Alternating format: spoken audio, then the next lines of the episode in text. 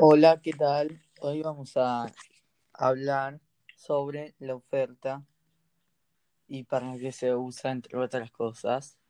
Estamos entrevistando a Ezequiel Arari y Sebastián Sorbo.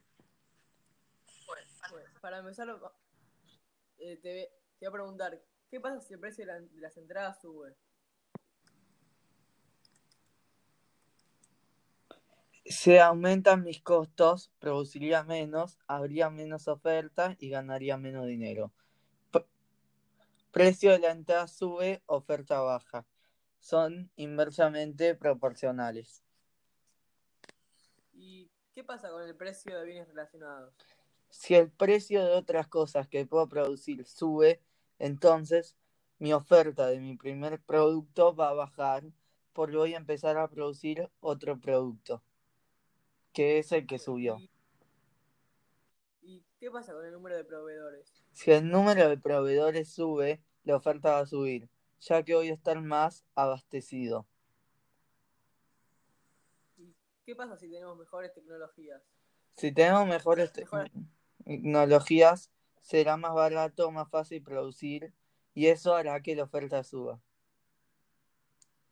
¿Y qué pasa con los precios futuros esperados? Si tienes una expectativa de que los precios subirán drásticamente, la oferta actual bajará para poder venderla en el futuro. Eh, ¿Para qué se utiliza la letra delta en, el cambio de oferta? Se utiliza para indicar el cambio o variación en comparación con el cambio en la cantidad ofrecida. ¿Y qué es la oferta? Son todos los puntos que hay sobre la curva en el gráfico de la oferta. ¿Qué significa un cambio en la oferta? Significa un cambio en toda la curva. En la oferta, la curva puede cambiar para cualquiera de los lados y así permitiendo que suba la cantidad ofrecida y los precios o por el opuesto que bajen. Bueno, ahora vamos a pasar con la ley de la oferta. ¿Cuál es la relación entre el precio de un producto y la cantidad ofrecida? La relación entre ambos es que si el precio aumenta, la cantidad ofrecida también aumentará y también viceversa.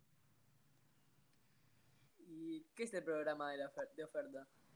El programa de oferta sirve para poder observar cuál sería la cantidad ofrecida a un cierto precio representada en forma de tabla.